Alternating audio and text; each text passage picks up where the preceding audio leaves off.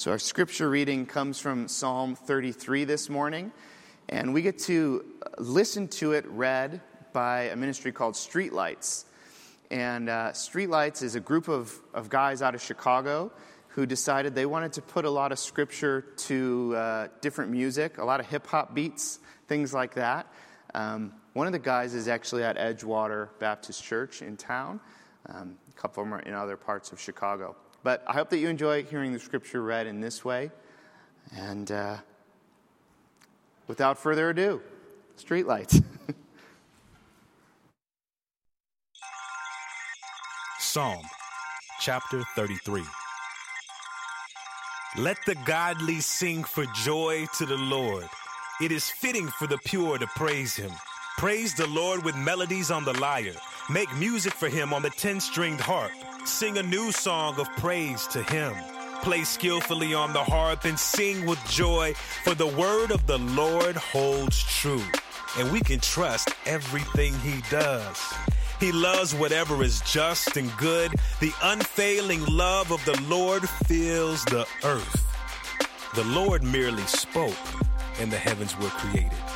He breathed the word, and all the stars were born. He assigned the sea its boundaries and locked the oceans in vast reservoirs. Let the whole world fear the Lord, and let everyone stand in awe of him. For when he spoke, the world began. It appeared at his command. The Lord frustrates the plans of the nations and thwarts all their schemes. But the Lord's plans stand firm forever. His intentions can never be shaken. What joy for the nation whose God is the Lord, whose people he has chosen as his inheritance. The Lord looks down from heaven and sees the whole human race. From his throne he observes all who live on the earth. He made their hearts, so he understands everything they do. The best equipped army cannot save a king, nor is great strength enough to save a warrior. Don't count on your war horse to give you victory. For all its strength, it cannot save you. But the Lord watches over those who fear him, those who rely on his unfailing love. He rescues them from death and keeps them alive in times of famine. We put our hope in the Lord. He is our help and our shield. In him, our hearts rejoice, for we trust in his holy name. Let your unfailing love surround us, Lord, for our hope is in you alone. God, for the people of God, thanks be to God. Let's pray. Lord, we trust that even now your unfailing love surrounds us. And we've gathered this morning to hear from you. We want a word from you, Lord. And so even now, uh, we turn our intention even, even more towards you. We open as much as we can ourselves, our ears, to hear from even more of you. We soften as much as we can our hearts to receive even more of you. In Jesus' name, amen. So as a as a songwriter, and uh, I've served as a worship leader, the one who leads the music at churches for a long time in the past, I love Psalm thirty-three. Uh, it unflinchingly commands us to sing. So it was kind of, of course I'm going to like it. I'm trying to get people to sing. Um, and, I mean, it's gold for the songwriter. Some people have called it the composer's psalm par excellence. But I, I, I think back, I, I feel like this happened. I imagined myself as a teenager in my room. I had uh, recently started playing the guitar um, and recently become a Christian. And so it's late into the night. I'm sort of noodling on my guitar, trying to figure out how you write a song. And I'm sure my mom came knocking, wondering, what are you doing? Uh, did you finish your schoolwork?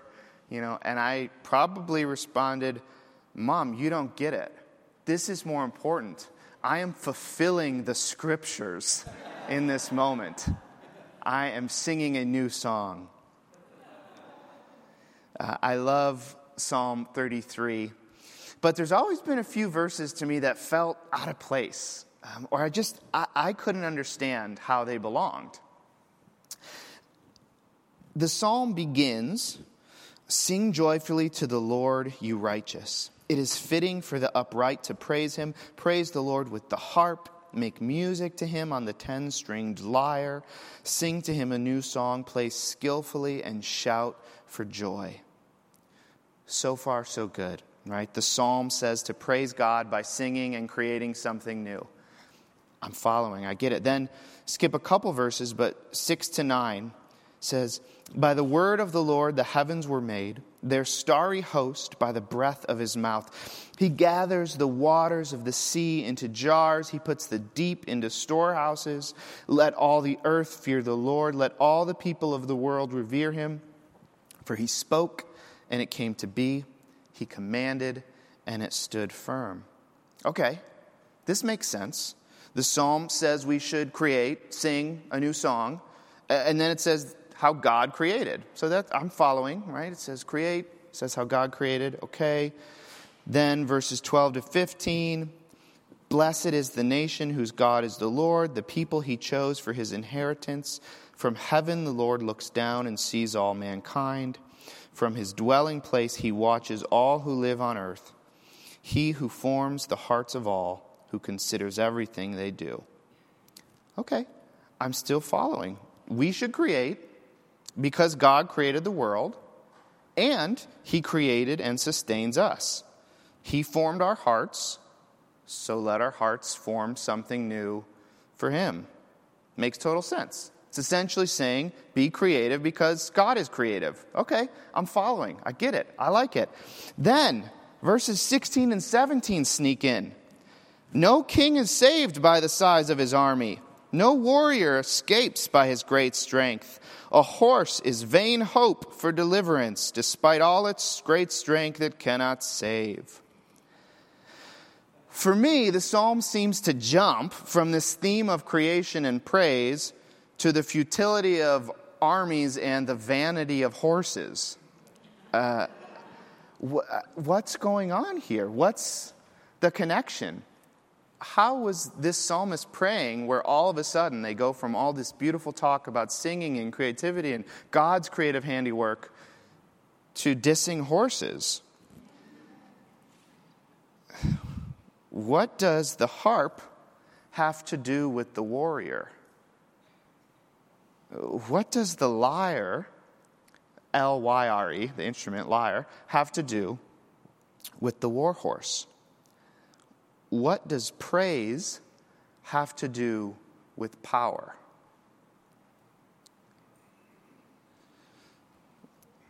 Mark Rothko says this: "A picture lives by companionship, expanding and quickening in the eyes of the sensitive observer. It dies by the same token. It is therefore a risky and unfeeling act to send it out into the world. How often it must be permanently impaired by the eyes of the vulgar and the cruelty of the impotent who would extend the affliction universally." Mark Rothko is not a theologian, he was a painter, and so he's speaking about his paintings here. How, how risky it is to paint something and put it in a gallery because most people aren't going to get it. Mark Rothko is a, a, a Russian, a, a Latvian Jew whose parents emigrated to America in nineteen thirteen. He was a Yale dropout, and he's famous for what critics have now called multiforms. And yeah, Elias will put some on the screen, these multiforms um, you may have seen. They're really beautiful, really interesting, really simple, but profound. His goal for his paintings, in his words, were this. Someone had said, "Oh, you're an abstract painter." And he said, "No, no, no. Quote, I'm interested only in expressing basic human emotions. Tragedy, ecstasy, doom, and so on. And the fact that a lot of people break down and cry when confronted with my pictures shows that I communicate those basic human emotions. The people who weep before my pictures are having the same religious experience I had when I painted them. And if you, as you say, are moved only by their color relationships, then you miss the point. I'm sharing this to show that Mark Rothko had a very clear intention for his paintings. He wanted people to have a religious experience standing before them. He told people you should stand about eighteen inches away from them so that you're just engulfed in this big painting and you have this uh, religious experience. You know, but he would also get very upset when people interpreted them wrong, um, which you could see from his first quote. Um, this one, right here, that's on the screen, this one's often interpreted as uh, very optimistic. I mean, it's so warm, the colors, it's nice. It's almost like a, is that a beach or something? I don't know. It's so encouraging. But he said that this was actually about tragedy, about tragedy. Uh, a few years back, by the way, this piece sold for eighty-seven million dollars.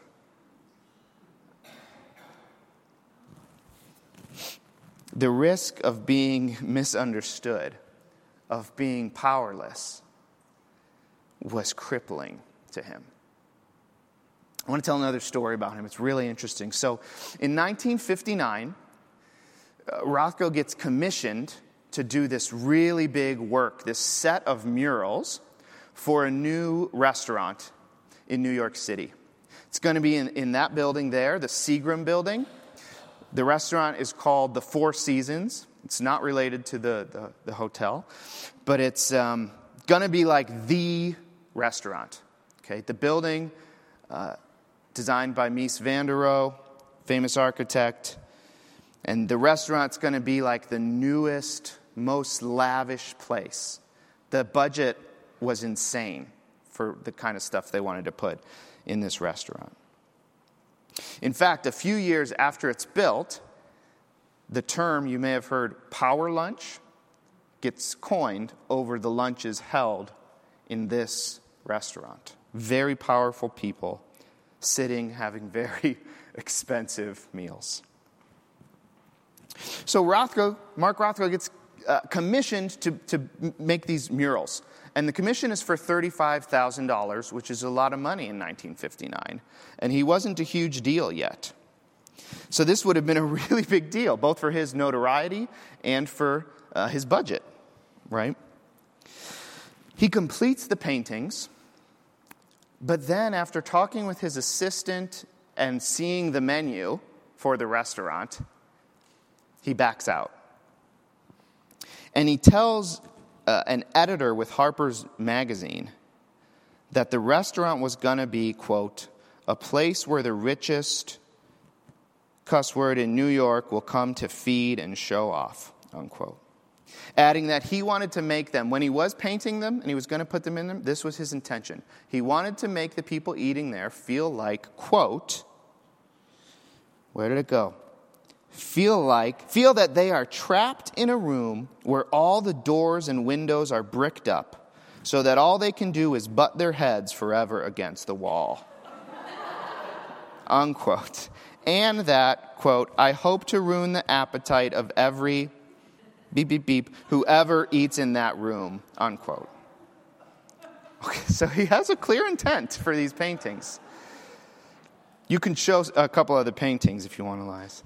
Um, they're they're pretty dark. This next one probably will be hard to even see much of the colors on the projector, but it's dark. So imagine, you know, you're dropping four hundred bucks to have some crazy expensive meal, and there's just darkness all around you. So even though he finishes the paintings and he had an, a clear intention, which was pretty subversive, he ends up backing out because even though he had an intention for the artwork, he knew he couldn't control how people perceived it. And it crippled him. So he handed back the thirty-five thousand dollars, and he put all the paintings in, in a storage room where they just sat for ten years. When he Turn in the money, he said. Anybody who will eat that kind of food for those kinds of prices will never look at a painting of mine.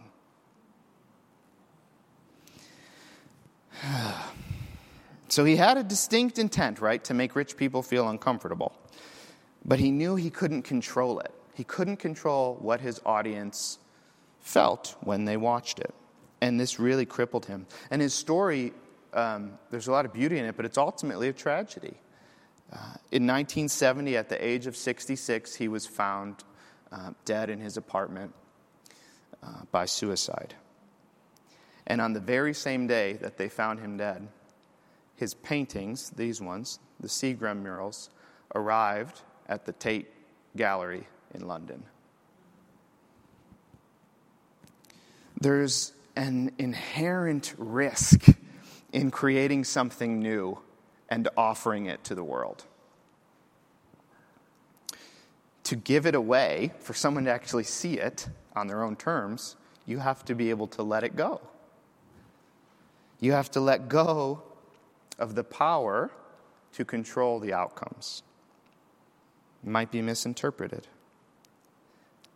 Maybe lighter examples, uh, music.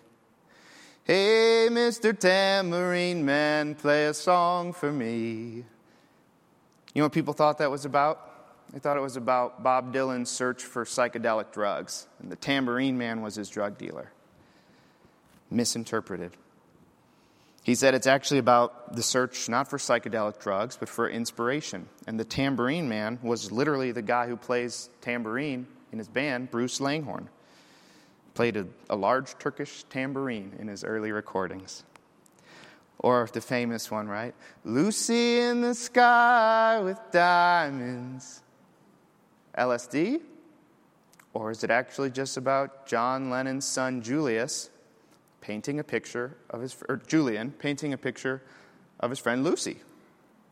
Literally a picture of Lucy in the sky with diamonds. Or, born in the U S A, The Boss. It sounds super patriotic, right? Ronald Reagan uses it. Uh, Bob Dole uses it. It's about Vietnam vets coming back to an extremely broken and depressing America. It's misinterpreted. It's misused. There's a risk involved with offering any art or new thing into the world as a gift. As soon as it's given, you're powerless for how it's received. Making something new is risky. It's not just art, by the way, but offering anything new into the world that you care about is risky. If you like to cook and you have guests over, right? And you're going to cook something new for them. You want to impress them. You want them to enjoy it. But you know there's that trepidation. Will they like it? Did I overcook the chicken? Were the pomegranate seeds... uh, I went somewhere this week, someone in the church's house, and the chicken was overcooked. I didn't say that. They said that. Um, so that's where that, I guess, inspiration came from.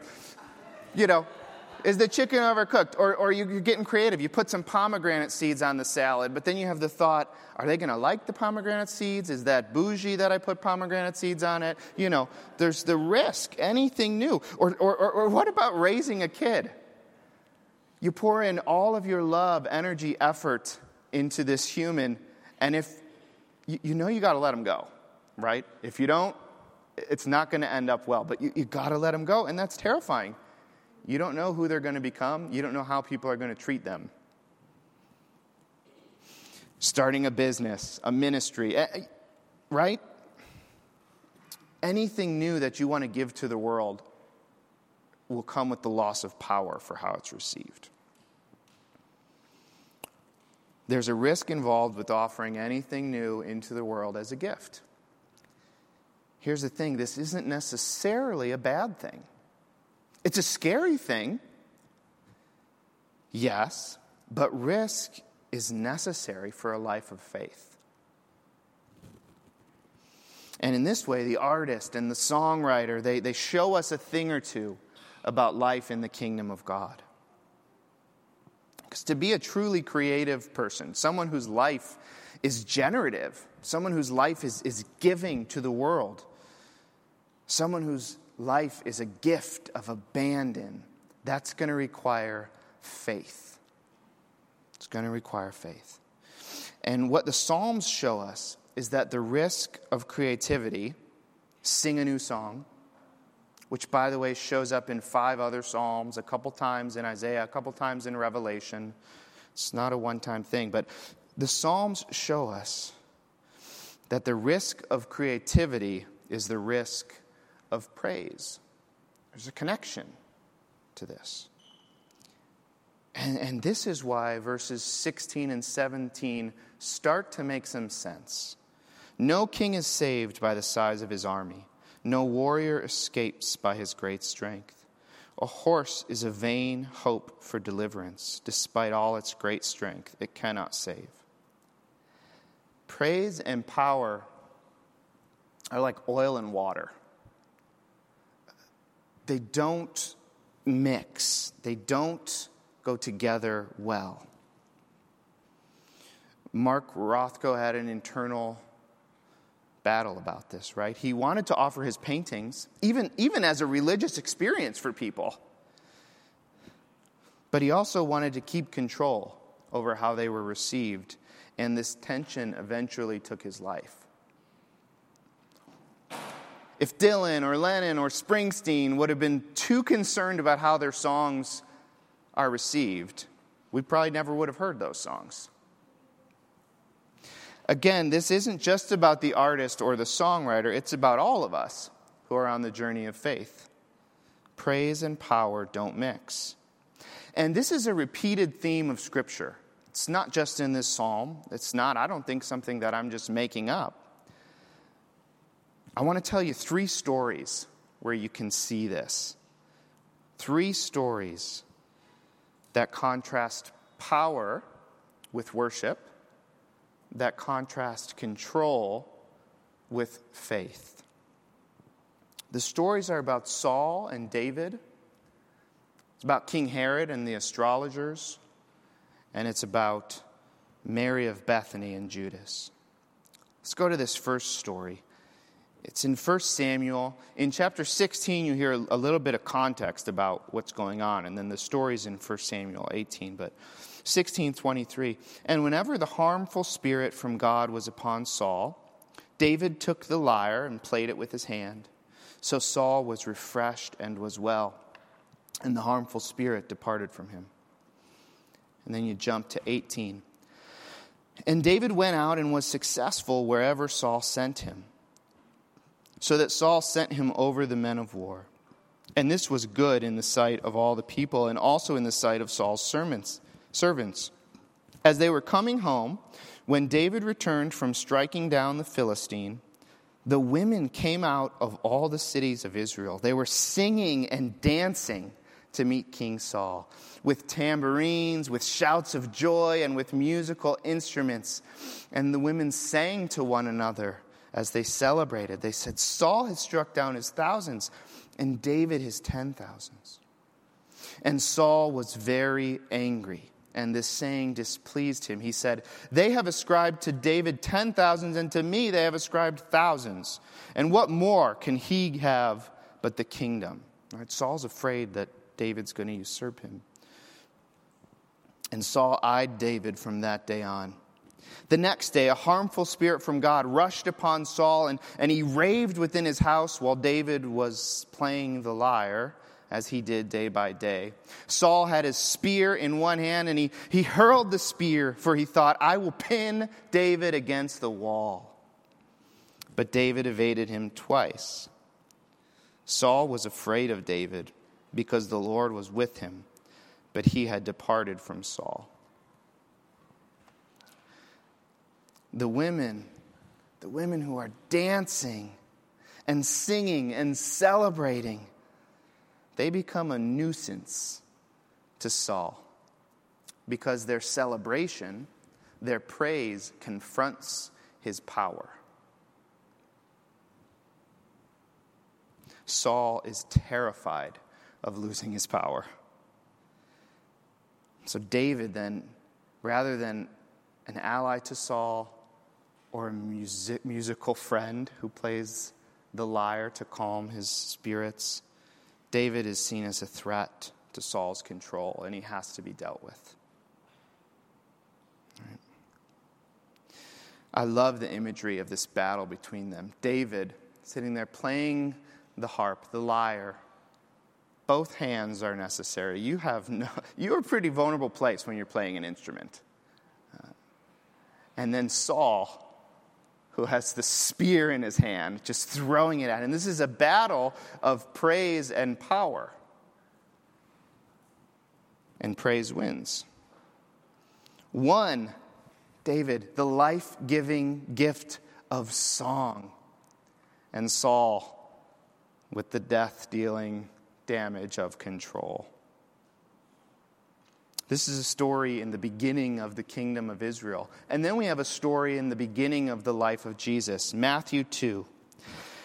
Now after Jesus was born in Bethlehem of Judea in the days of Herod the king, behold, wise men from the east came to Jerusalem, saying, "Where is he who was born king of the Jews? For we saw his star when it rose and have come to worship him." When Herod the king heard this, he was troubled, and all Jerusalem with him. And assembling all the chief priests and scribes of the people, he inquired of them where the Christ was to be born. Then Herod summoned the wise men secretly and ascertained from them what time the star had appeared. And he went to Bethlehem, saying, "Go and search diligently for the child, and when you found him, bring me word that I too may come and worship him." And going into the house, they saw the child with Mary his mother, and they fell down and worshipped him. Then opening their treasure, they, they, they offered him gifts, gold and frankincense and myrrh. And being warned in a dream not to return to Herod, they departed to their own country by another way. Then Herod, when he saw that he had been tricked by the wise men, he became furious, and he sent and killed all the male children in Bethlehem and in all that region who were two years old or under, according to the time that he had ascertained from the wise men. So contrast the wise men, these astrologists who discover the Messiah by watching the stars, with King Herod. The wise men have come to worship Jesus. They fall down. They give gifts. Their lives are an outpouring, a giving, right? Herod responds with coercion, tries to trick them into telling him where he is, and ultimately with genocide of all male children under the age of two. Apparently, all this death to him is worth it, to guarantee that this little baby that people keep saying is the real king is dead. This little baby is terrifying to Herod's power. His desperate clinging to power makes him a monster, in stark contrast to the wise men who praise and give and fall down. But this contrast isn't just at the beginning of the kingdom of Israel and the beginning of the story of Jesus. It's also again at the end of Jesus' life. And here's in Matthew twenty-six. Now when Jesus was at Bethany in the house of Simon the leper, a woman came up to him with an alabaster flask of very expensive ointment. And she poured it on his head as he reclined at the table. And when the disciples saw it, they were indignant, saying, "Why this waste? For this could have been sold for a large sum and given to the poor." But Jesus, aware of this, said to them, "Why do you trouble the woman? For she has done a beautiful thing to me. In pouring this ointment on my body, she has done it to prepare me for burial." Couple verses later, then one of the twelve, whose name was Judas Iscariot, went to the chief priests and said, "What will you give me if I deliver him over to you?" And they paid him thirty pieces of silver. And from that moment, he sought an opportunity to betray him.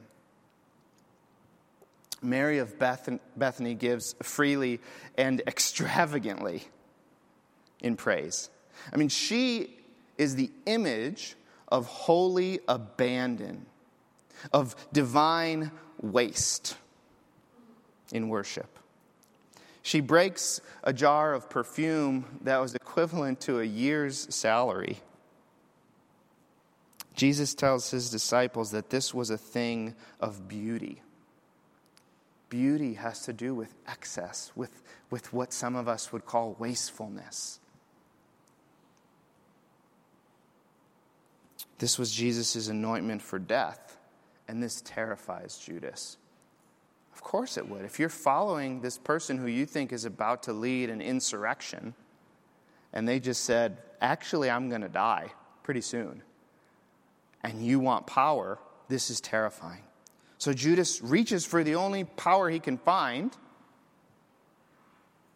right? If Jesus is really going to die, then Judas will be powerless. So he sells Jesus out. While Mary of Bethany gives, Judas takes. Mary gives abundantly. Judas gets thirty shekels for the life of his friend. Power, we can see in these passages, is opposed to worship, especially the kind of worship that is abandon and gift. This is because to worship, to praise, to create with abandon is vulnerable and dangerous. People who see themselves as their own king, their own ruler, with no higher power ultimately in control, don't do well with vulnerability. I mean, if they open themselves up to weakness, someone else can come in and take over their spot on the throne. It's scary. But there's a risk involved in creating and in giving gifts. A risk that asks us to hold any power we do have with open hands. Seeking an advancement in our own strength, or seeking at all costs to maintain our security, our comfort, our way of life, is completely antithetical to worship. Power is the opposite of worship. Power is opposed to gift.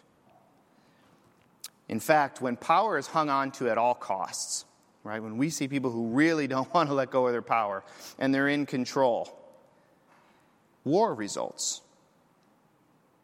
War results. And here's the thing. The best thing that even a just war, so let's say, you know what, this war has to happen. It's a just war. It's a good war.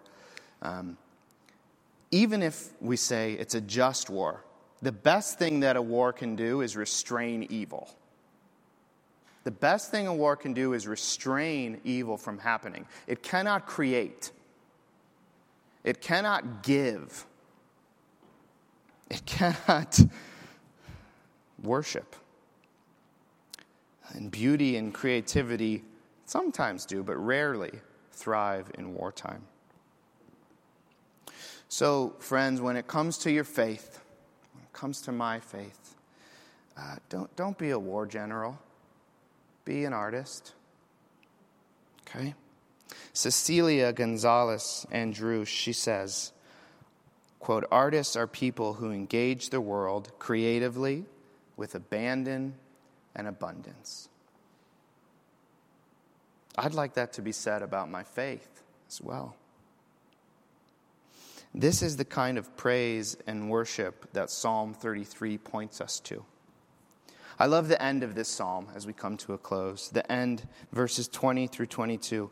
"We wait in hope for the Lord. He is our help and our shield."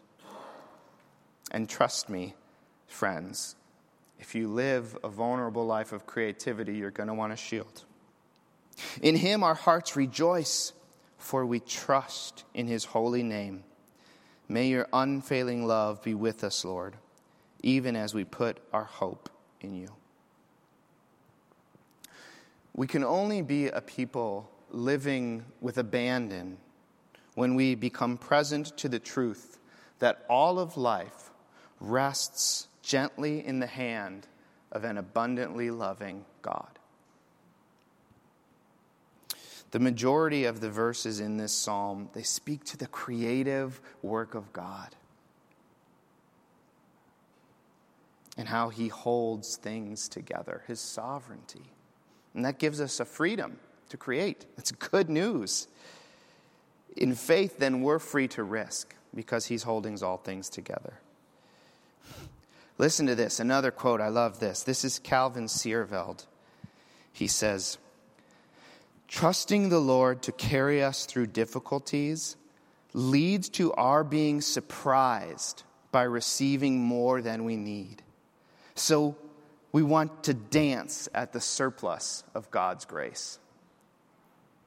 This is another reason. Creativity and worship, it's all tied together, because when we can come to a posture of trust, we get more than we need, and so it causes us to dance or sing or shout or make something because there's excess, there's an abundance. We have more than we need, so why wouldn't we give?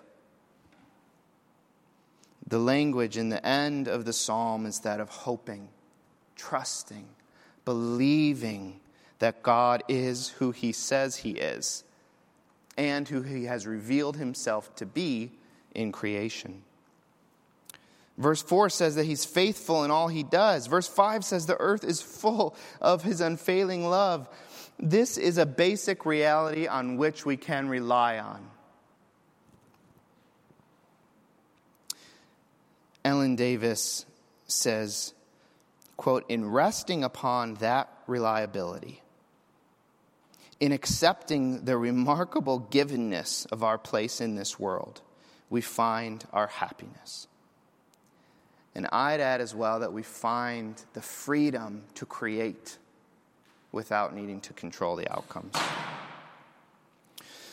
To worship God in abandon, to give oneself over to praise, is foolish if God is not who he says he is. Right? It's very foolish. I mean, think about worshiping this morning. You do know you could be spent, if God's not real, you do know you could be spending your time wiser. Like in a lot of ways. And probably more enjoyable. Okay? You could invest your time in more fruitful stock. But our time in this sanctuary on Sunday mornings, you do realize it does absolutely nothing to advance your rank or your stature or your savings account. But if God is the creator of all that is and the sustainer, then we can hope. And as Christians, if this God is the same God who was made flesh in Jesus Christ, it was the ultimate gift to his creation. If this God is the one who's reconciling us to himself in his death and resurrection, then let us live as gifts to this world in glorious, self-forgetting abandon. Would you pray with me?